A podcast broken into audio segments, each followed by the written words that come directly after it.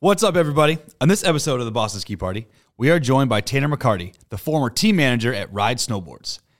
Tanner has been one of the most important behind the scenes guys in snowboarding for the better part of a decade, spending the majority of those years at Ride. We talk about how he went from working at Eastern Boarder when he might have been too young to work at Eastern Boarder to playing a huge role at one of the biggest brands in snowboarding. From there, we dive into his time at Ride. His first few years were all about trying to rekindle some of the brand's magic that had sort of been lost over the years. Tanner tells us about some of the decision making that took place with him and his small crew to redirect the brand and what it was like to see those decisions pan out. Oh, and spoiler alert, guys, these results were kind of sick.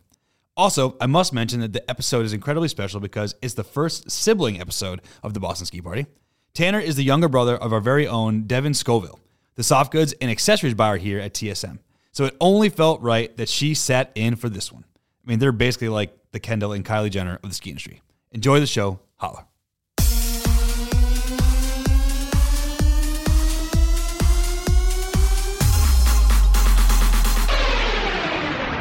Is what it is, man. It is what it is, man. It is what it is, man. It is what it is, man. It's cheap too. TheSkiMonster.com.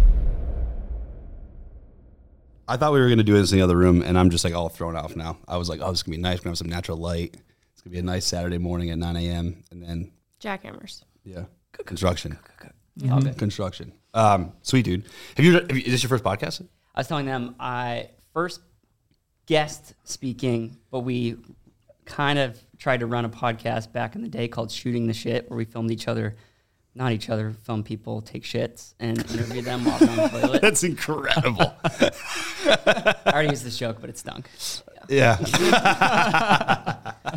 So yeah, first, first time guest. Did you have an easy bake oven as well, or did you have something else? Oh, we were so dialed. We had mics in every corner of the bathroom, and we had uh, the red cam in there with the big fisheye for you know. No, This was like pre iPhone. this was like pre-Instagram. That's awesome.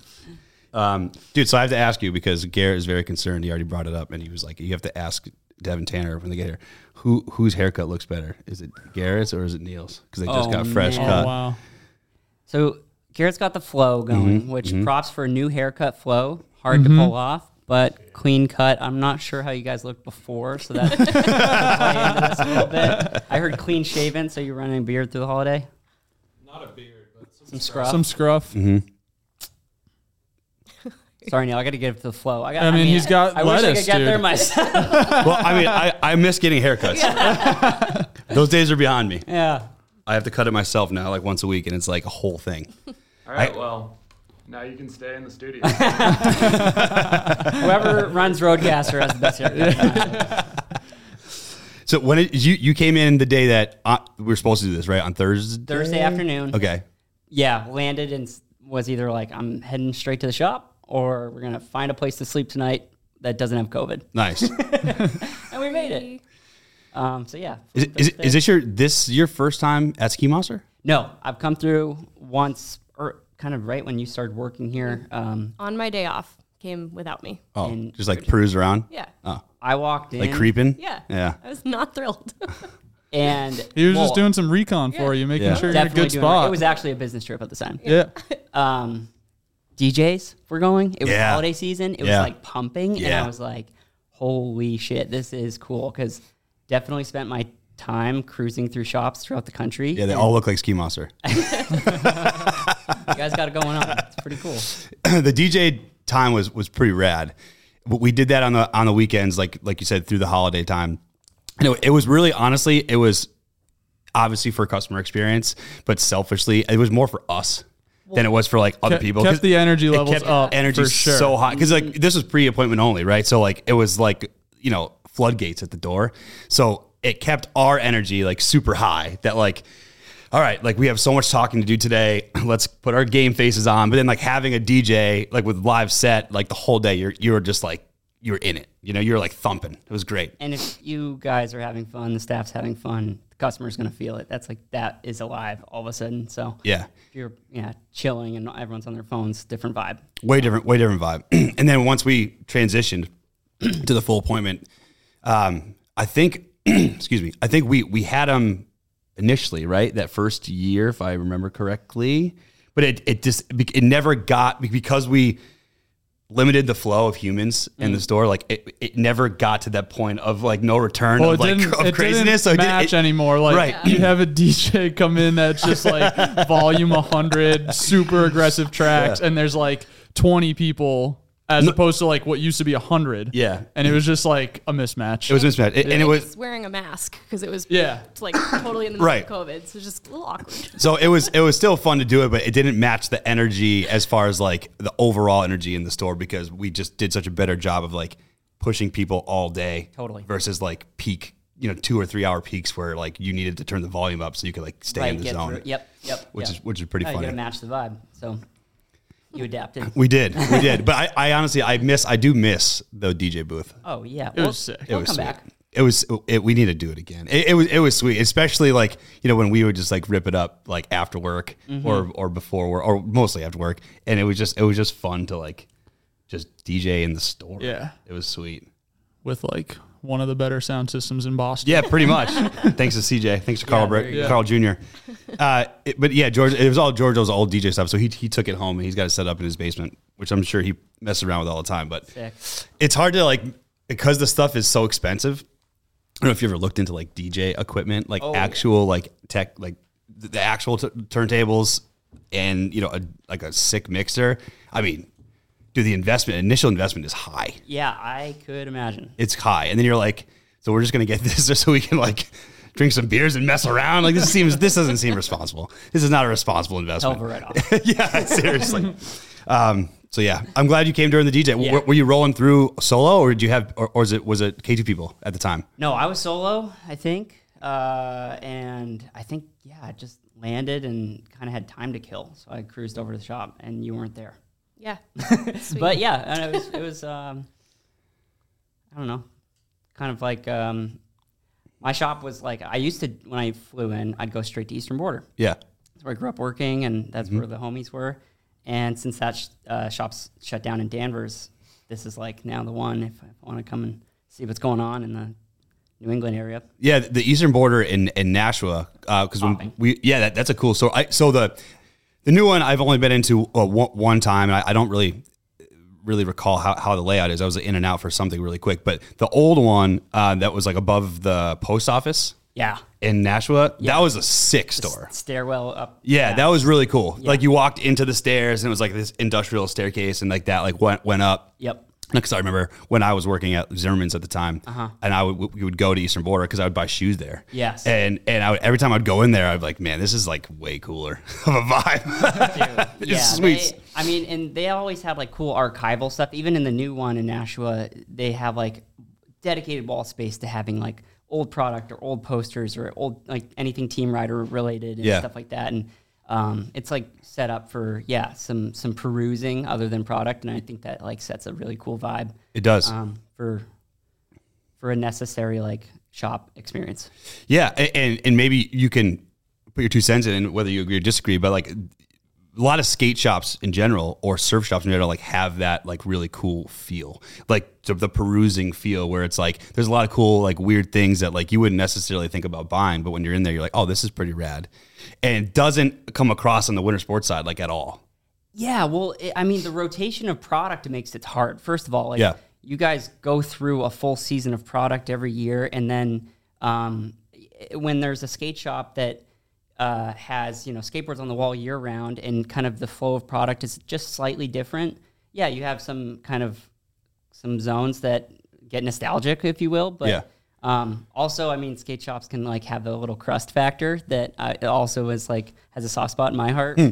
like a beat up couch somewhere with an old VHS TV, and you're trying to just cruise through the, the super nintendo through the t- yeah yeah, and uh, I think that's like I remember we we stopped in this shop Lottie's in LA, and it's just one of the like most OG skate shops, hmm. and I walked in, and there's three kids on the couch watching Happy Gilmore for the first time. And the owner of the shop is like quoting the movie as these three little kids are just like learning. And I was like, this is beautiful. He just takes it in. Like, I love this. that's awesome Yeah. It- have you- you've been to the have you been to the orchard skate shop in boston Yes. with with that little like Love mini mini oh dude like their nest pipe Those guys are awesome. Is it I, that thing's still set up, right? Yeah, think yeah, sweet. it is. It is. I, I always wondered like that's the dream, right? Having the ramp in the shop. For It was, those it, guys. and those and they how it's set up is, is really pretty beautiful. sick. It's Yeah. really sick. They had like a little like uh, maybe like a second. It was a maybe a second or third store or whatever. But it was it was in the north end. It was like right in Commercial Street. It's like right where I live. Mm-hmm. It was only there for a couple years, and they had it you know during right when they're opening the skate park um, under the under the the bridge. Yep. Yep. So it was like a closer place for kids to go and like get their stuff Totally. set up or buy shoes or whatever. And it was nice because like right outside my apartment. So like I bought a bunch of shoes there, which is perfect. So like bought them on my way home from work, which They was like really re- yeah, it was awesome. Um, but like to get to get over, I know this sounds really weird, but people in Boston would understand. But to go to their store in Allston is like I might as well just go to Western Massachusetts. That, yeah. I get it. it's, it's, it's like an all day thing to get over there, and then like depart and like find you're like uh, you know what I'm just I'm gonna skip it. So you Unless you're all the way over there, anyways. Right, but that's why you're strategically placed on either side of the city. That's that's also true. It's very true. no, that's funny. Well, did you guys ever think you'd be doing a podcast together? Oh my god, no! This is like still kind of surreal. we never thought we'd work together, and we've ended up working together like a lot in the last ten years, which is Seriously. I mean, did you get into the, the ski business because your brother was in the ski business, or how did that work? older. And no, But didn't he get? But didn't he get into it first? technically he Well, right. at EB? I think before you were legally allowed to work at EB, but True. Okay. We've been yeah, like it starts there. circling each other in weird ways. So like, you know, our first my first job was at a country club and like when he turned 14, he started there. Yeah. And we stayed way too long. And then uh, he started working at EB at a snowboard shop and 20 years later I started working at a ski shop. and like I but got even it, the yeah. rep years, like we'd run into each other on the road or trade shows or Yeah. like she I mean, it just it always happens that way and Yeah. and cuz the industry like everything happens in select locations. So we'd run into each other and it was pretty sick cuz we'd each get a free meal out of it somehow. Oh, de- oh, definitely, We a good one. Yeah, ran really each good other Last month in, in Venice Beach, like I flew out for a meeting with Black Crows, and you were there for a photo shoot. And ten thirty at night, we finally got to meet It's, up. it's awesome. give It's awesome. drinks, and that was it. What what what were you doing for a photo shoot? That one, um, I was actually helping uh, a couple friends of mine have this really cool agency called Homestead, and they um, were working with specialized mountain bikes. Okay. So we were shooting up there, um, a couple studio days, a couple days out, and some trails with like the specialized uh, bike team. Okay, Very cool. very cool. Yeah, my first time in that world of like being around pro bikers. Wow. Like you watch like They're they're they're psychos. psycho and so much control so much like um we've all ridden bikes we all know that feeling but how much faster they go and like just the comfort Yeah. level so it was really cool um yeah and and everyone had like a really cool personality and a lot to like offer so it was it was super fun Yeah, I mean, it's it's one thing. You know, we we do the ski thing, obviously, right? And we we all ski all these awesome places, and like you know, we ski with pro skiers, and you know, they're they're leagues better than me. I would never, I'm never going to be that good, and that and it's awesome to watch them. Yep. Um, but like, what's different a little in skiing is like they can take it up a level for sure, and I can't would ever be able to do that. But like when we're skiing together, like I can ski with them to a certain degree. Yeah. But when you go with people who know how to like who can mountain bike like that, like you you can't even ride close to them. no Like it's like the the jump is insane. Yeah. Like even like we ride with like Neil's actually a really good ride. He's probably the best out of all the ski monster guys. But even like when we ride and we go with like Donzi and Rick and those guys and they the guys they ride with and they're not even close to being pro. Sorry, Chris, if you're listening. but but but they're like You can't hang with them. they're on another level, you know. Yeah, and it's yeah, like yeah. you you see a feature when you're riding, like when you're just like with your buddies in the woods or at like a bike park, and you're like, "There's no way anyone Yeah. can do that." And then you watch someone do it, and you're someone like, "Oh my god!" first, first run of the day oh, you're like, "Oh, that's how you do it." Yeah. But you're like, I, I still like now that I've watched it, it's possible, but there's no way that my brain can like connect like the risk reward factor of like going over that rock. I'm It's wild. man. I and I, I think people would argue like if they jump on skis or a snowboard for the first time and watch anyone, you know, do a lap through a standard park, Yeah. you'd be like, I'm not going near that jump. Like Mm-hmm. I won't even roll over the landing. But uh, you spend enough time, you crash enough, and whatever, get comfortable, and it it's all relative at, at some point in the day. But I think the mountain bike thing is like it's progressing so fast, and it just people are going bigger. And you ever watch the Red Bull Rampage? Oh yeah. It's Insane. Psycho. So Yeah. like, Yeah. there's there's some yeah, there's some shit happening. Have you have you been to Highland here? Yes, Okay. I mean I haven't ridden bikes there. We kind of grew up low key. Our our parents would party there in the summers. Nice. Fort Island. it was sick, and so we just kind of like before they actually shut down as a ski resort. No, But- yeah, I think it. I think it was shut It down. was shut down. Yeah. That's why we were probably able to go Yeah. there. um, but yeah, I mean, I've seen all the footage. It's so cool that they're building that and and creating kind of availability, especially on the East Coast, because I know the West Coast has been kind of like running it up for a while, like Yeah. having like really bike, like real bike parks with real jumps. And then um, I have homies that will come back east to visit family, and they're like, "Oh, East Coast is now like the new bike destination. Like it's gonna be like Yeah, I mean, when you Highland, excuse me, jeez, I mean Highland is is gnarly, and like even for someone who's incredibly amateur biker, and I'll never be more than amateur, but like their progression park, just to, to go what you were saying, like the first time I was there, like you know, there's like three drops in the and like it's very baby, but like the the highest of the baby drops, when you get there, you're like, there's no way I'm going off that. Yeah. and then at the end of the day, like you're you're going off it, and you're like, oh, that's that's not that bad. Yeah. But it's like because it, they, they it's like a you know it's a, it's a it's like a little baby one and then like a medium baby one then a large baby one and then like so like you start with the mini baby one and you're like oh that's not that bad and then you like eventually like work your way up and then it, it like instills confidence in you like when you're on the trail you're like oh I can hit that because that's actually smaller than like the progression park but that aside, when you're actually there, you get to see like these like world class trails and like these people hitting these like massive, massive drops or these massive jumps, like like without skipping a beat. Like they're not even thinking about not it. even thinking. And you're just like, this is just this is a next level situation Yeah. for sport. Yeah. Alternatively, every time Eric and I bike together, we have a strategy now, which is the first bailout zone we take, Oh, yeah. we go get margaritas. Yeah, margaritas.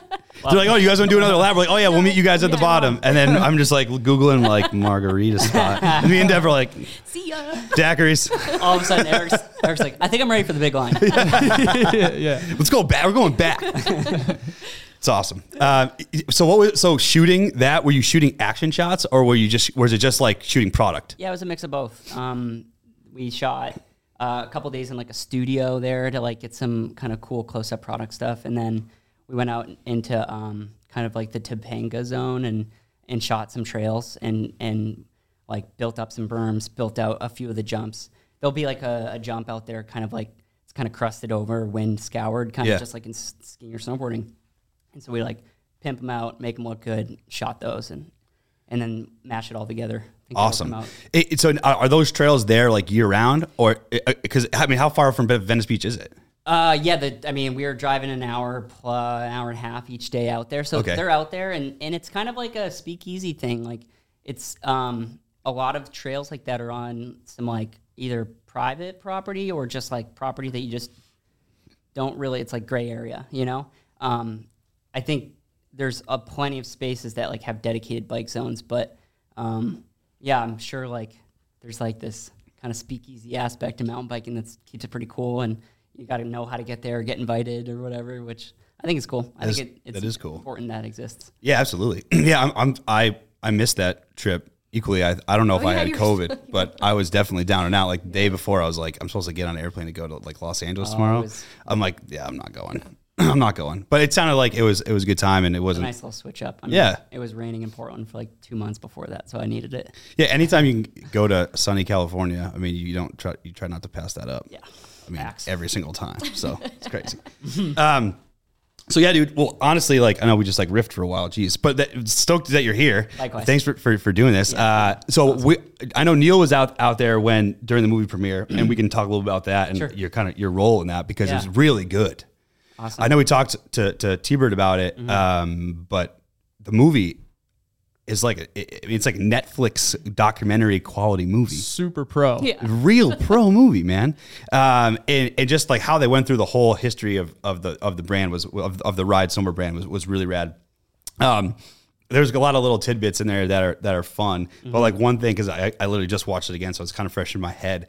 But like I, for people that are listening, I don't. You probably don't know this, but Ride at one point, well, maybe you do. Some people will, will some people won't. But Ride at one point went public.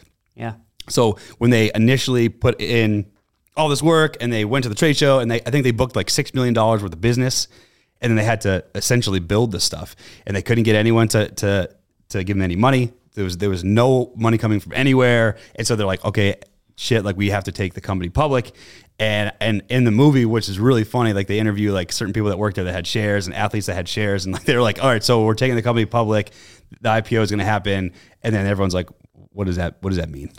what, what's an IPO? You know, and, and then they're like, well, you have hundred thousand shares, and the share price is now thirty five dollars. So, and they're like, I don't, I don't understand. You're allotting shares to 22 year olds It's that are focused on filming video parts solely. That's Yeah. their life is finding snow, finding rails, finding jumps, and filming. And Mm-hmm. then all of a sudden, yeah, this this new kind of business uh, acquisition goes down, and all it, changed. I mean, everyone. I bet even internally, it was like something hard to comprehend. yeah, Um, but yeah, it was fun to see everyone's reactions on how that all went down, and then um, who held, who sold, all those. Like, there's there's some depth that yeah, like it's it's a touchy subject for some probably because you know some made out made it out better than others. and, Right. Um, it, but yeah, definitely an interesting one, and and it was so long ago too that like um, because when I was working there, it was publicly traded company, but then or part of a publicly traded company, and then it's sold to another private group. So the yeah, natural naturally that like brand went through these phases of just ownership, and it was just through this ri- rigorous cycle of ownership, and yeah, it was fun to try and create that storyline um, yeah. and make it comprehensible as well. Yeah, I mean, so before we get into like what you did there, how, how did you end up at Ride? Because you, you obviously went right EB, and Yeah. then so how did how did you end up at Ride Snowboards? Yeah. So i mean, Eastern Boarder was the first step, and it was um, volunteering at a uh, tent sale Yeah. in August, and I was just like, "Yo, dudes!" Like I was the shop kid. I was in there every week. Just my mom would drop me off, and I would just geek out on all the gear, and I was like, "I need to work here." And they're like, "You're too young." I was like 13. Mm-hmm. I was like, "Let me just volunteer on tent sale day." I was like, they were like, yeah, sure. So I show up, start bringing all the boxes into the parking lot. We sold like all of last year's product at a discount. And then it was kind of dead. And they're like, dress up in outerwear and go stand on the side of 114 and make it look like, you know, people need to stop by. I'm like, sure things. I put on this whole like brand new kit and I'm just jumping on the side of 114, holding snowboards, doing tail blocks. And it's like 89 degrees oh, yeah. outside. and I drenched sweat through this like brand new outerwear kit go home that day and I'm, they're like, well, we can't pay you, but you've totally ruined this outerwear. So just take that as your payment. You're, you're, you're probably stoked, dude. Oh, you're dude, like, best day of my life. The best sweat I ever got. and then, uh, and then, yeah, I ended up like getting a gig there, which was, I mean, game changer. It was also funny because I was too young and they're like, you have to get some paperwork signed at your school to be able to work this young. It's like, cool. So I go see a guidance counselor and they're like, great, congratulations. Just can't operate heavy machinery, but you're good. And then the first day I go in there, they're like, so this is a base grinder, and this is where you're going to spend sixty percent of your time tuning boards. I was like, cool, through the base grinder. So, uh, no, those guys were too good to me, and um, that's it. Opened up all the opportunities. I feel like from the very get go, because you just start meeting people. You know, whether reps come through, brands come through. Um, it was like super duper special with kind of starting to create that network of friends and like family and. Um, And what what year was that? Roughly years. 2004. Okay. Yeah, three four is when it started, and I worked there all the way up until college, and then every time I'd come home for holiday break, just jump right back in the shop. Yeah. didn't know the new POS system, just started trying to sell snowboards, and uh, and then um, yeah, from there like uh, the next career move would be summers at High Cascade. And 100% got the job because of working at Eastern Boarder. It's like there's like this like network of homies that just takes care of each other, you know, in the snowboard industry as a whole, but especially Eastern Boarder, there's like this this whole clique of people who would make their way out to Oregon in the summers and teach or coach at High Cascade, dig, and um, I worked at the demo center there.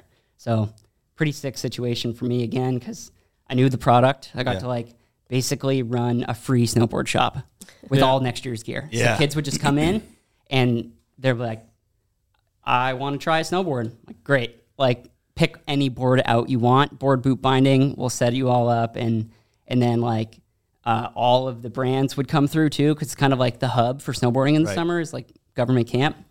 So again, just like continuously meeting people, going out to bars, meeting like all these industry folk. And then I would actually cook up a report every week for what product got demoed. So I started like making these Excel kind of pretty dense Excel reports. And I think that's fully how I got the job at Ride. So it's just like continuously snowballed um, until today. Still, I feel like every every move gets Yeah. you into the next. What, what was what was the top? What was your was the top demoed board? dude at the time um so the Salomon salamander was 100% because it was like when jed anderson chris grenier were had that shared pro model and Yep. kids were eating it up like there was like a rush to get in the shop when as soon as the bus dropped them off from the airport they'd run in and try and get a board. it was like nothing i'd ever seen before um, 32 at a minute with boots there um, again because those dudes had pro models like Yeah. it was the influence was real Wasn't that like the start of the crab grab era?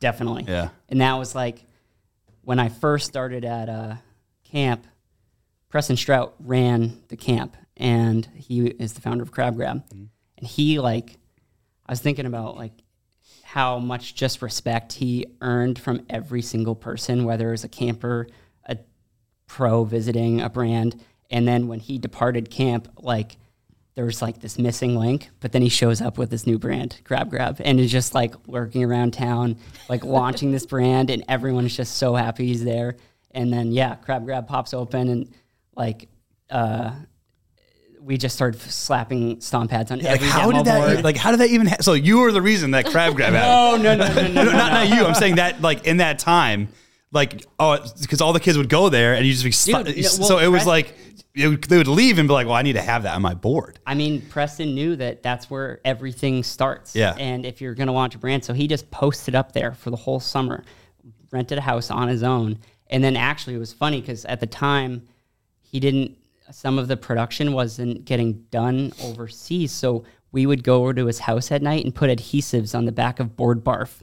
And he would just buy a case of beer or like make us burritos and we'd just sit there and put three, three or yeah, 3M adhesives on the back and just like he'd walk us through this whole process and and yeah, it was pretty pretty cool. And then the uh, the dude that was working with me, Andrew Kelly, um, at the demo center, went on to kind of like follow Preston, and now he's been the director of sales for Crab Grab ever since. So like wow. a magical story. It, no, it is because I, I I worked at a ski and snowboard shop at the time too, and it literally went from like not existing like Who wants a stomp pad? right, and then all of a sudden like overnight it was like everyone was talking about like crab grab. I remember being like, what the fuck is crab grab? Well, and half of them it was because you guys were even s- where a stomp pad would normally go. They're just like no, they're just around. There's like all, on the like- all over the place. Like that cell completely worked. And kids would just walk in and be like, you, you have any crab grab? I'm like, what is that? Dude, there'd be Why are you asking for that? that had less top sheet than crab grab.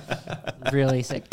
Well, and then I mean, yeah, the, all the cameras were on the hill, and and Preston was buddies with every single person, so everyone had crab grab on and holding Awesome. grabs extra long. And then they did the um, grab directories. I think yeah, so they filmed how to do each grab, and no one had actually done that yet. And Yeah. like filmed a slow motion of every grab and like created Yeah. this directory. And I was just that dude is like brilliant. It was genius. Yeah.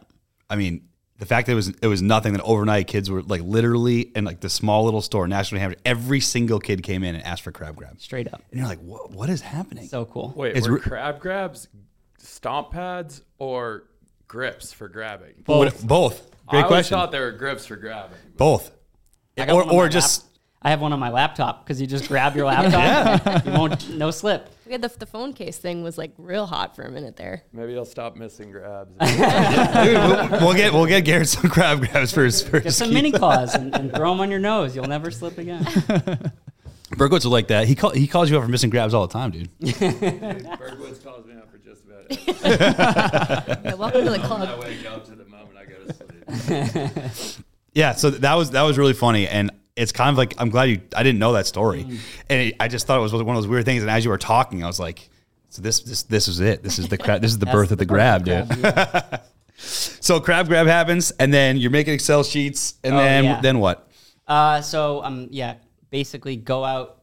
I finished school um, here, senior year of college, and I'm like, I don't have a job lined up yet. I do have the summer gig in High Cascade, so I'm like, I'm gonna drive out to High Cascade with everything and stay. I'll figure it out.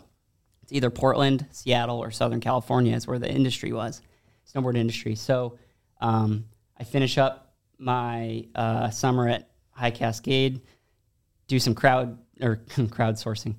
Yeah, a little bit of that too, but couch surfing. Um, and I end up at Summit Snoqualmie as the marketing coordinator, thanks to a good friend Deb Moore. Shout out, Deb. and yeah, basically did like mountain marketing for th- three to four months.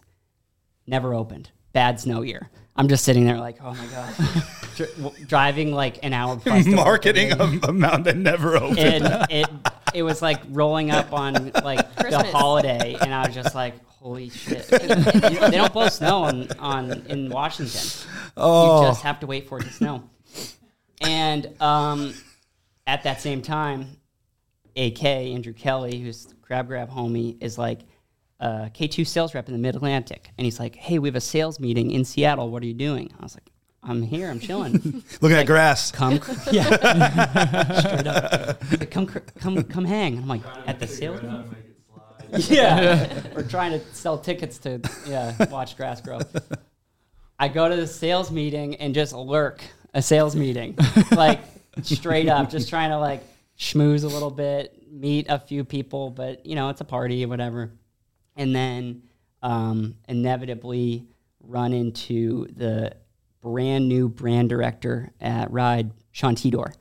And he had been at Capita before that, and I was sending all of my demo reports from High Cascade straight to him. And so he's kind of like getting these, he, he saw my like, guess, ethic and uh, just capabilities while I was at High Cascade. So um, he gets into this role, gets in touch with me. They're basically had just cleaned house. They had, as you know, via the video, um, it was kind of the end of era two. Yeah. And uh, they had kind of cleaned out upper management and we're rebuilding the internal team at, at Ride. So he's like, I need a marketing guy, team manager, person. We're not quite sure what it is yet, but if, if you want to come in and interview. And so I went in for the interview and uh, quit Snow called me like pretty much immediately. and I was sad because there's a good crew there, but that was like the dream gig. That was like, Yeah. I had tried everything up until that point to be the team manager. That was like my dream role. Yeah. So, yeah, um, got in and got to work. That's awesome. Yeah. So what, what does that entail, team manager? Like like what what, what is a day to day team Dude. manager? Like like, Well, like what hap- Like what do you the- do? Here's the catch: is at up until that point, there was a dedicated team manager at all the big brands who lived a pretty lavish life, like Okay. life on the road, just making sure like they filmed, got to events, got to contests, endless budgets. They called them the credit card because they just got to travel the world and, and Yeah. swipe. And then I got there, and granted, like I was ready to just continue packing boxes. I was just excited to be at a brand, and that's what I did. I packed boxes, but at the same time, there's like a level of um, coordination and just communication that needs to happen with a team to like have them be a part of a brand. Because otherwise, they're just a roster of athletes that you send a box to, and that's that. And the whole like my whole pitch when I interviewed that Ride was this team at one point was a, like a family and that's how it started and maybe you saw that in the Yeah, I video in the era one it was like everyone was best of friends they traveled together they lived together they struggled together they prospered together Mm-hmm. and Tidor and I were like let's get it back to the day like the golden days Yeah. so yeah that um the other And what what year was this? this was uh 2014 2014. yeah 2014 Okay. So, and the other thing he said was like, it's going to take three years from anything we do to be felt. So just hang tough Yeah. because the first three year, first two years were really tough. It was like making some cuts, like which is the worst, you Yeah. know. Like, but you have to free up space. You have to rebuild this um, this team, and that was kind of one of the first steps. But then, like, even down to like talking through product and changing all the graphics, Yeah. drastically changed that year too. So, just communicating this shift, and if the graphics were working for like a sales rep in a territory, and you're all of a sudden like, lime green was popping, and then you're like, yo, everything's black next year. They're like, what the fuck? Well, yeah, I mean, I remember that you know, Ride went through like a significant day glow period. Mm-hmm. It, wa- it wa- it didn't last us a couple years. It, it was like it was like a, a- an era of like Ride day glow, Straight up. straight up. And I, it was like anything. It was like the kink, the, the even the machete, the DH. Like it was like DH two. It was just like gna- gnarly graphics, all kinds of colors. For me, I I, I like it because I'm a colorful guy. But it, the whole the whole line was just like wild,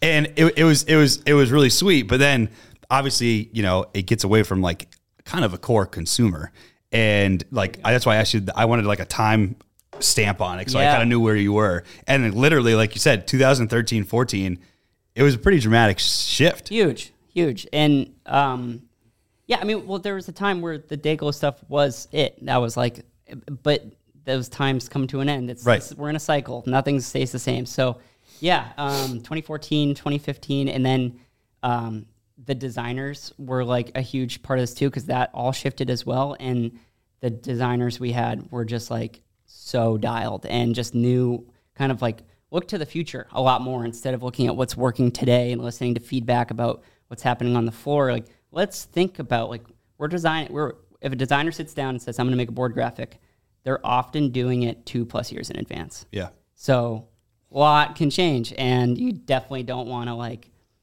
be too persuaded by your habits. Yeah. You got to step out. So yeah, our our crew like internally got very tight, and like because we're like we're in this together. If it fails, we're going down together. But if it works, we did this together. So uh, we had this like really sick. Um, at one point, it felt like five people. It was always around 13 with engineers, customer service, Yeah. but like the like ride marketing, design, and even product group was so small, and we were just like we gr- just grind all day together, come up with ideas. It's like, yo, this is working. Let's get dinner and keep rapping Yeah. and like turn into a party and then be hungover together the next day. Like we got this. Sounds like Ski Monster. As it yeah, yeah. as it should be, dude. That, that's where the magic happens. And it's like, it doesn't look good on paper. It never does. Accounting was like, what is Yep. this barbell? Like, no, that's the whole catalog concept, though. Yeah. Like, you can write that one off. Um, yeah. So, so who kind of? I mean, because that that's a big shift, right? I mean, knowing what the brand, the direction of the brand at the time looked like. Yeah. You know, the the consumer that that that day glow type of feel is, speaking cha- is is speaking to, chasing, and then it's like, hey guys, like this maybe isn't the direction we want to take this. Um, like who leads that conversation? Like, how, like how does that happen? Like, because you obviously have to. That has to be talked to the powers that be. It's like, hey, we're getting rid of the green and orange, and we're going gray and black. Yeah. Like, like how does that? How does how do you shift the narrative so quickly? I would say that um, prior to Sean Tidor there, the market share was slipping, and that's when upper management's like, we need a change. and We don't know what that change is. We need to hire people that do know what that change is. So they got him inside, him on board, and then it was like, dude, he had the vision. Yeah. Like, straight up. He was like, this is what it can be. And whether like a vision is cool because it can adapt, it can like bleed a little bit, it can like allow others to implement. But he also knew like, I mean, by hiring myself, by hiring Big Jim, he basically hired Big Jim as Yeah. a director of sales too. Um, he put Lauren Oka in charge of design. He kind of knew like these are the styles that will get it there. These are like the work ethics that we need to get it there. And then with the team stuff, he and I like sat down at the very beginning and he had like his opinions. I had mine. He, we had like trusted each other there too, which was just so important. 'cause Yeah. if anyone's got too big of a head, it won't work. You just pigeonhole yourself. So yeah, dude, it was Tidor. And then um, the follow through is also what it's all about, right? Because Yeah. like as you know in the video, another D Day happens, and they're just there's like this day where I don't know the percentage of people, but just uh, the I don't know about twenty percent of the building gets cut one day, and Yeah. you just walk in, you're like, oh my god, Yeah. and um, he uh, was walked out, and then they came to me and Big Jim and I, and they're like, "Hey, this is your show now. Don't fuck up." That that feels good. Yeah, right. Really. No, Just uh, it's just rule number one. Just don't just don't fuck it. Like, fuck you do whatever you want, but just don't fuck it up. yeah. So, yeah, it was our.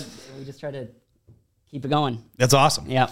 And, Well, I mean, it was a definitely it was it was a it was a, a noticeable energy shift from anyone that worked in this, in the ski business that dealt with ride. Yeah, sure. Um, in in a good way, in a great way, to be honest with you, because that whole era of clothing kind of changed too. Because there was like a lot of the day glow with the with full everything accessory, and it kind of shifted. Yep. And then to see the shift like from from we'll use ride as an example, obviously. It, it was it was like a good indication of where the market was going, and you guys got ahead of it, which was which was awesome. Um, I remember Chris Barnes, uh, our our ride rep, and I, the first meeting that we had when he got like you know the newer the direction of the brand, and he had like his samples, whatever. And you obviously know Chris Barnes, Yeah. And he was literally like, "Dude, I can't believe like they got like skulls on it now, dude." And I'm like, it's like, and I'm like, I'm like, okay. He's like, yeah, like he's like, so, like, I'm just like stoked because it's like it's more like it's more like my speed, you know? Like look at it, it's like black and like this one has a- dark A, dead wolf on it. with a knife. And I'm like, sweet, dude. He's like, yeah. And then I was like, have a great day, Chris. That's the energy we're talking about, though. You felt that energy. I know it. but no, it, but it was good because it, it, it was it it it looked really good and clean, and it was a good story. Uh, and even now, I mean, you're Neil Neil is sitting here with us, and he's the Arsenal snowboard buyer, and it's similar direction. Well, yeah, it still holds up, and Yeah. like even seeing like next year's stuff, like it obviously evolves a little bit over time, but Mm-hmm. like the general vibe is still there, and it's going to continue to change. But it, it was the right direction, obviously. Mm-hmm.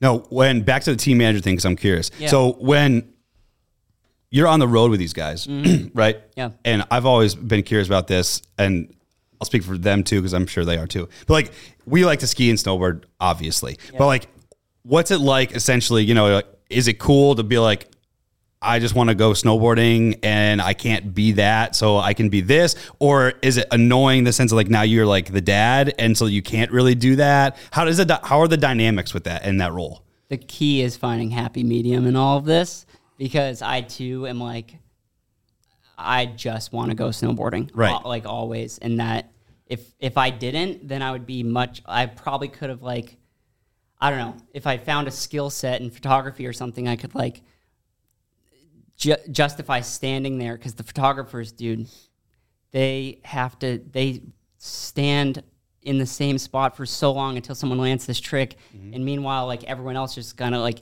either someone's sessioning the jump or whatever or maybe the other guys are taking laps to stay warm or whatever. But yeah it's it's a mixture of like babysitting and making sure making sure everyone's on like getting places is the mm-hmm. main thing just getting in the car and driving making sure everyone gets in the van. But um Like herding sheep, essentially, right? because we go to like you know hakuba japan and it's up to your chin and we're just like the lifts are turning right here but the jump spot's over here and we're hiking up and up this like pretty s- steep pitch and just gonna i might get one running that day And Right. the other times i'm gonna be carrying a tripod and all this stuff but beats pushing your keyboard around all day you know like for for what it's worth on that same time so it's a it's a it's a mix man like because Yeah. um, i definitely i think like i was always joking i spent more days in my snowboard boots than ever before at that job but not necessarily taking runs Right. and I think there's something to be said about that. Like, if because even pro snowboarders will say like, "Oh, I if I stop pro snowboarding, I'll snowboard so much more." Right. Because when you're doing it, when you're creating content, and you guys do this, like it takes a while to get that photo, and you're Yeah, it's a lot of tedious. waiting, making sure like the conditions are right, everyone's set up, photog's good, video's good. Oh, I like slipped out a little bit, got to hike up and do it again. Cloud When- came through. cloud Like, came through. So, yeah, it's it's uh it's a tedious pro- process for sure. But when you get the shot, it's. It, I mean, it feels good. Yeah, it feels good. I mean, uh, so there was one really cool photo. I, I think I said it to to to T Bird that it's like you were holed up in a hotel and like the shot was like through the window, like down into like a like a looked like kind of like a park or something. And he was like, "Yo, ask Tanner about that because I think you were holed up there. Were you not?"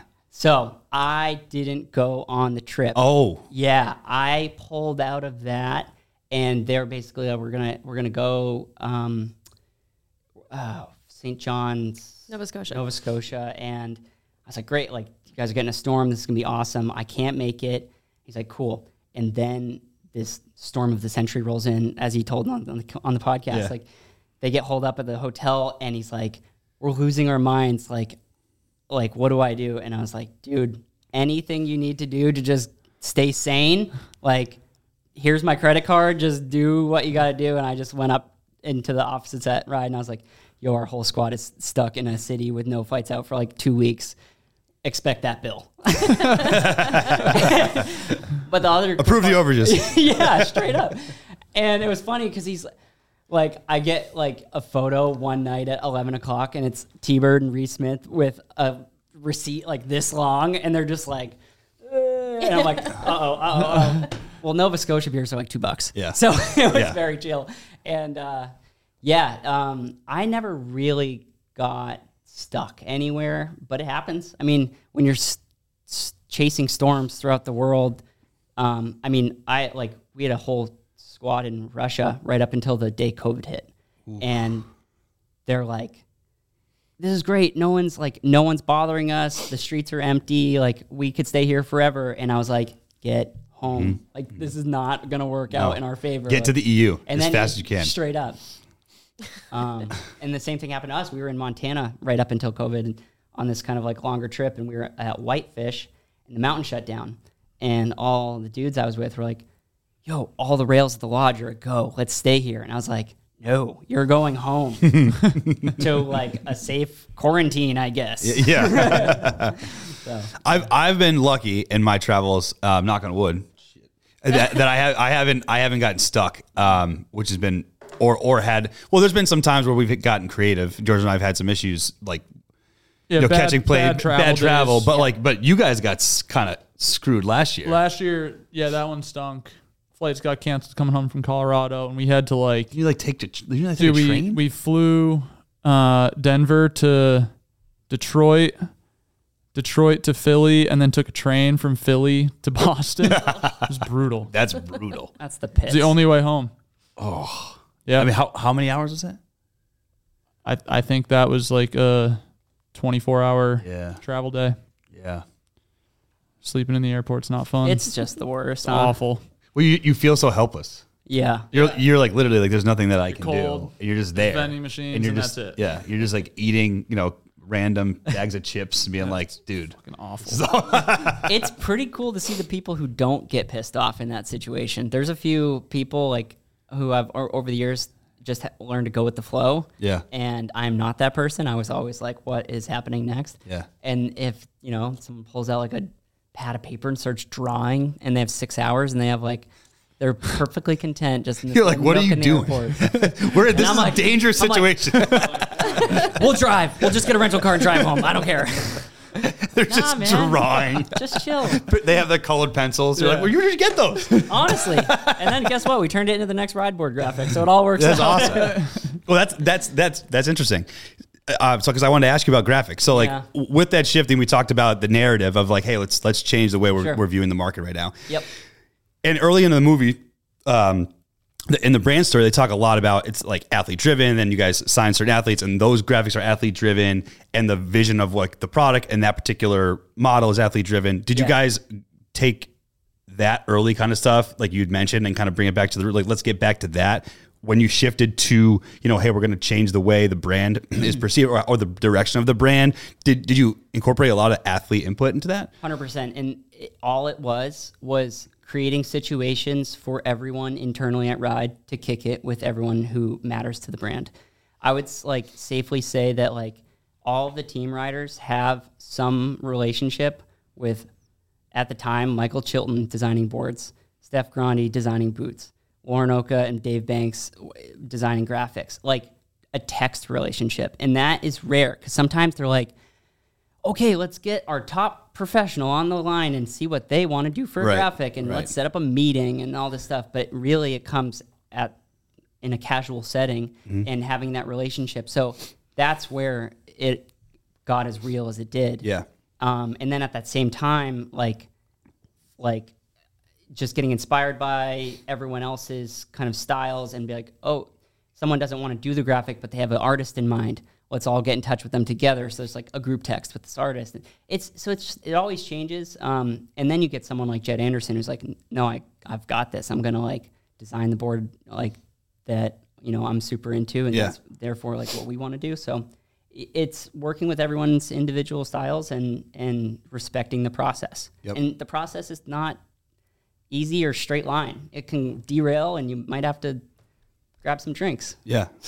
Well, even like I came out to visit when Tanner was starting at Ride, and I remember two things about it. Was one like going into the office. This is before you guys moved to the downtown Seattle, and walking in, the first thing you see is just like a skate park, like a proper skate park in the middle of the warehouse, and everyone's skating. It's the middle of the day, and then like going into the offices, and it was kind of a little all over the place. And K two had like cubes and was like very formal, and then you go into Ride, and it's just like a bar and like just stuff Couches. everywhere and couches and it was just like this completely different environment and then going back to your house and you were living with like two riders a videographer like it was nonstop snowboarding Yeah. like going from the office to going home to everyone we went out with like it was just all business all the time but in a very non Didn't feel like it. way Yeah. it was really cool No, I- yeah. I mean, it's like starting a business with your friends, but we all got there like, and it was the big one of the bigger businesses. So Right. you kind of have like that much more resource, and then just trying to take advantage of it. Yeah. What else are you gonna do? Like,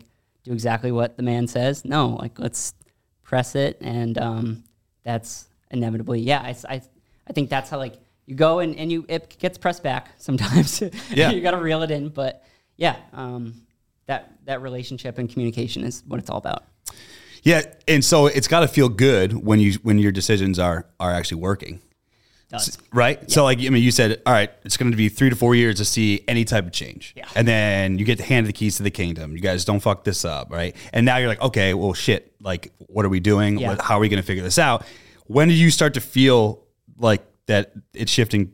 To your direction positive. Like when do you feel like you're being validated Yeah. for like, wow, we are taking this brand the right direction. This does feel good. Is it three seasons, reps, numbers, trade show? Like like how what is that? What's that like? Well, it's it starts by um, someone like Big Jim blocking all that noise out so that you don't have to worry about it, which was just magical. Like uh, myself, marketing and design, and even product to some extent, like really didn't have to think about numbers for a while. And then naturally, I became more interested in it because I wanted to know like how we grow this business and like what are the necessary steps. And so then he like opens the curtain a little bit and shows me, okay, like these were the red, and then this is where we went black, and then I was like, okay, sick. Give me more- then- more. Why Yeah, yeah. And I'm then- getting stronger. yeah, my powers. Uh, no, and then um, I mean, when it's working, it just works. It's it's kind of like in the movies too, right? Like it just starts working and everything feeds itself. Um, as long as you don't get ahead of yourself, but felt good. Yeah. Felt really good, and and then you know, especially to the reps, you're you're like presenting this stuff in the first few years that sales meeting can be quiet and nerve wracking and and there's some like again big jim's fielding calls it's like it's not working it's not working it's not working it's working yeah. Yeah. and then once it starts working it's really really fun Because change is scary, I mean, for everyone, right? Everything. But especially in our in the ski business, like no one wants to change anything. Like ever. And so like when you do make such a dramatic change, it's either gonna go one way or the other. It's not gonna be like in the middle. You know, you're gonna you're gonna be fired or you're gonna be like validated. Um, pretty much. i would say yeah you don't want to be in the middle No, you don't. one of the others Right. you're gonna go down with the ship or you're like gonna take over take over the ocean. So it, it's it's it's cool to see, Yeah. you know, obviously such a big change and you, you were there during that. And that that's awesome, man. Thanks. Yeah, It's gotta feel good. It was so fun. It was so fun. Um, and yeah, it feels like a blur because that's like, it was like Devin said, it was just nonstop, and, and it was like at the time just ridiculously hard work. But when you're doing, it's not about where you are; it's who you're with. And Right. when you're like at the office seven, eight, nine o'clock at night, like finishing something, but like it turns into dinner and it turns into like Mm-hmm. yeah, we busted ass and it snowed, so let's take tomorrow off and go rip. Mm-hmm. And everyone on your team is down, like, and then you got a leader who's like pushing for that. You're like, this is okay. Yeah, this is sick. Well, it's sick it. that everyone's like on the same page in it. I feel like maybe it's unique to to Ride. I'm sure there's other brands like this, but a lot of them seem like it's more like everyone's off doing their own projects. Show up for work. show up for work, you check in here and there, but like everyone's kind of scattered and like maybe rarely they're all together, but it seemed like at least at that time with Ride, it was kind of like all in, all hands on deck. dude yeah like yeah it, it feels like really it, it's cool to think about think about it that way too because it's just so true and um, there was a point where we all gave it so much of it all that I, I don't think anyone could even hold a relationship outside of the building dude like because because that's the other thing like it takes time traveling for instance um, it can be fun. It can be the biggest pain in the ass because you have so many other things you have to take care of. But when everyone is able to say drop everything and go on the trip, that's where it happens. Yeah. So that was the and and then again having the leader be like, yeah, everyone is invited. Like this is not just a trip for marketing. Anyone who can make it, be there. You might sleep on the ground, Yeah. but we'll save a seat in the cat. Yeah. And so, uh, yeah, that was that was super cool and magical. Um, But that's where a lot of the magical ideas come from. Mm-hmm. I mean, that's where a lot of you know relating to us that when we do stuff like that, that's where a lot of our our next step ideas come from, or like where we're going to take the direction of the company, or or how that that how the words even come out. they don't come out like when you're on the downstairs like doing your thing. They come out when you're doing something like that. I mean, Devin says like, like the hangs you guys do, the retreats, the offsite stuff, that like is so important from a sociological level. I feel like too Yeah. to to really like get to know people and and respect where if they have an opinion, you can respect it more if you kind of have some backstory too. And um, yeah, it's Yeah, so much good stuff comes from the hang. I forget who we were talking to, Eric. Maybe it was McBride, but when K2 was still on Vashon Yeah, Island. yeah. I was gonna, I was gonna like, say that. that ferry ride to and from work, like everyone was on the same ferry together, and Yep. like the amount of work that got done Yeah. on that like 25 minute ferry ride, just casual conversation, was Mm-hmm. like Like the coffee in the morning, That's and then when the it beer on the happens. ferry a- after work. Like that's when like they're like that's when everything happened. yeah, or when the group missed the ferry and they have to go to the bar and wait for the next one. Yeah, Like, Yeah. yeah. Or like, oh, we'll just stay on the island, and like that's when all the that's when the K2 stuff was. firing then too. Like Oh, yeah. all the brands were just Right. like I mean, on we, fire. we've talked about that before. It would just be that it would be so cool if they if they would just build a ski on that island or a snowboard on that oh, island. dude. It's still there. yeah, It's just empty. yeah. The factory is if they didn't take it down. Like if they just said like, oh, this series of ski or this series of board is built in America on Vashon Island, and they just charged like 150 dollars more, people would buy it. You know, there's this security guard that still works there. Come on. One, there's There's like a lighthouse guy. straight up. I went out there one time just to see it, and because I, you know, heard the lore, and there's you know photos in the office of it, but I'd never worked there. Mm-hmm. And they're like, keep an eye out for the security guard. And sure enough, we just see this guy cruising around, just like in outfit, and there's nothing to guard.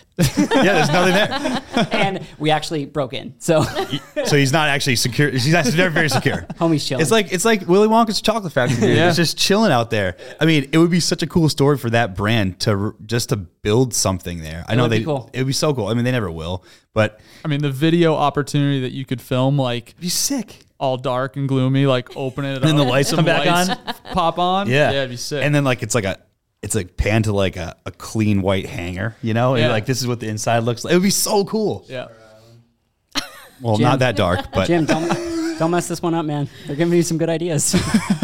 Um, it would be awesome. Uh, but you, but you, but before we, I mean, we've already done an hour, which is crazy. But like, but we got to talk about like what you're doing now, bro. Like, cause you don't work at Ride anymore. yeah, yeah. So what's going on? Um, yeah. So I mean, I was loving, like we were saying, it was like the best times of my life. Um, and at the same time, I needed to create another uncomfortable situation because it got comfy. Yeah. Got like, you know, the cycle of the year, the graphics are going to be due. Our team got so efficient and like, so I just wanted to like see something new, feel something new, new city, and uh, take some skills, but really keep learning. And so, um, yeah, I basically left and started uh, my own little marketing agency called Formative Research. Sweet. Uh, my business partner, snowboarder as well, Joel Brinson, had been through all of the same brands like five years before me. Nice. So we met in Portland, never knowing each other, but literally share the same Rolodex. He's an art director, so he was actually doing art direction for uh, the Travis Rice films, Art of Flight, Fourth Phase, and things of that nature. So uber talented dude. and we can take meetings at the mountain, which is pretty sick. It is sick. But yeah, we um uh we've done work in all kind of different industries, a little bit of hospitality stuff, a little bit of restaurant stuff, but we definitely find ourselves leaning back towards outdoor, winter, and just being surrounded by people that we can really like connect to. Yeah. And back to like doing business with people you care about, it makes it that much more fun. You get that much more creative and successful. So the goal is to just keep expanding, keep meeting new people, keep doing more, and and yeah, try and pop this agency off. And um, we're offering kind of like all sorts of different marketing kind of um, services, but um, I kind of tend to lean on the strategy and then digital marketing side of things, uh, like looking at an e-commerce brand. But he comes from like again that creative side, so together we can kind of put together some pretty cool stuff for for different brands. And um, yeah, I want to keep doing that and uh, just gr- learning. Nice, man. Yeah. Sick. I mean, what's that's got to be a, kind of a fun change for you going from like an in-house brand guy like Yes. to like your own kind That- of deal. Totally. And it may like I was always the one on the other end of the stick, like like asking for an agency's help or like negotiating on that Right. end. So I feel like, yeah, I, I know a lot of the pain points that come from in house. So when I go, you know, speak with a client, I'm like, all right, I know. what well, you're like talking to yourself. in Literally. sense. Yeah, Yeah. yeah, and and so we can work through it together. And I feel like that way we offer more of a full service uh, role instead of just being like, here's your deliverable, peace. It's like no, like let's help you implement that deliverable. Let's make sure it like pops for the brand and and you see some return. So, um, and yeah. I, and, and then doing it with people you care about again like that is just so important Yeah. in products you care about um, and that makes up brands people and products so yeah it's been super fun um, and it's yeah it's I, it's gonna get even better Awesome, man. yeah Uh, do you, do you work with Ride at all on that stuff or a little so bit? So after like at the very end of the movie um, was just kind of because i had basically the one of the last contracts i signed at ride was the movie contract with uh, homestead so getting t-bird and john Cavan going and then at the very end of it you know we did that in uh, fall of 2020 and it came out this year or this past fall Yeah. so it took a while it's funny because we were like mapped, scheduled the whole thing out. We're like, this is gonna be great, and then boom, COVID. So as you know, like those guys couldn't interview anyone for basically like the first year and a half Yeah. Yeah. because we want to do it in person. So at the very end, yeah, I came in to like um, kind of just help on the side uh, with with that. But I mean, again, rides my family, and as long as those people are there, I'm fielding calls. Definitely. Yeah. Big Jim panics. He gives me a shout. Definitely. Um, and then yeah, the riders are like my people too. Right. So it just well, it's just so much time together and Yeah. experience, life experience that you guys shared. and it's I it's bound to come back full circle, right? Like like the way that we've like Devin and I were were like couch surfing each other's houses, and now like because she was a rep on the road, and I was kind of like traveling as well through New England, and now we're back here. Like, what's going to happen in ten more years? Mm-hmm. Yeah, that's true. Yeah, but yeah, Well, dude, keep the good times rolling. let's keep it rolling. I appreciate you coming and, and doing Guys, this, man. Thank you. This was super fun. This is great. You guys got a cool setup here. It's pretty sweet, right? Yeah, it's so fun. And I thought we were going to be in like in, in the dope room, but we're in the pod room. I, I was kind of rolling out the red carpet for you today, dude, but Garrett fucked it up. So Once we get that new RODECaster, everything's just gonna be totally fine. We'll trade in the easy bake and we'll get we'll get the real pro oven. one. I need a real oven. Yeah. State Street building behind us. I'm actually responsible for all that. this morning. You could bump some timelines up, get that thing built. We'll be good. Uh, well, I'm glad that that you that you Dev could be here too because God, I almost blew it. you almost blew it with your with your with your COVID yep. with the itis. Almost ruined Dad's birthday. Man, this was gonna be a tough week. But So wh- what are you doing? You guys are going to Loon right now? We're gonna go no Sunday. Sunday? for sure. Yeah. Nice. Um, not sure what we're doing the rest of the day. Actually, one of the old designers at Ride uh, lives in Amesbury. I'm gonna go say what up to him. Oh, nice. Yeah. Sweet. And um, yeah, just chill. When was the last time you were here? His Was it- wedding. This past summer, I came Okay. back and got married here. Got it. Yep. I wasn't sure if it was longer. Yeah, wedding Yeah. part one. Before that, though, we had a stint where like two years. I feel like it was Yeah. hard to get back, but I try and go back at least once a year, if not twice. And now I'll definitely cruise through here and say what up. Nice. Not All right, bro. incognito. Dev, Neil, Thanks, guys. and Tanner, thanks, bro. This was awesome. Appreciate you guys. Awesome. Peace, yo.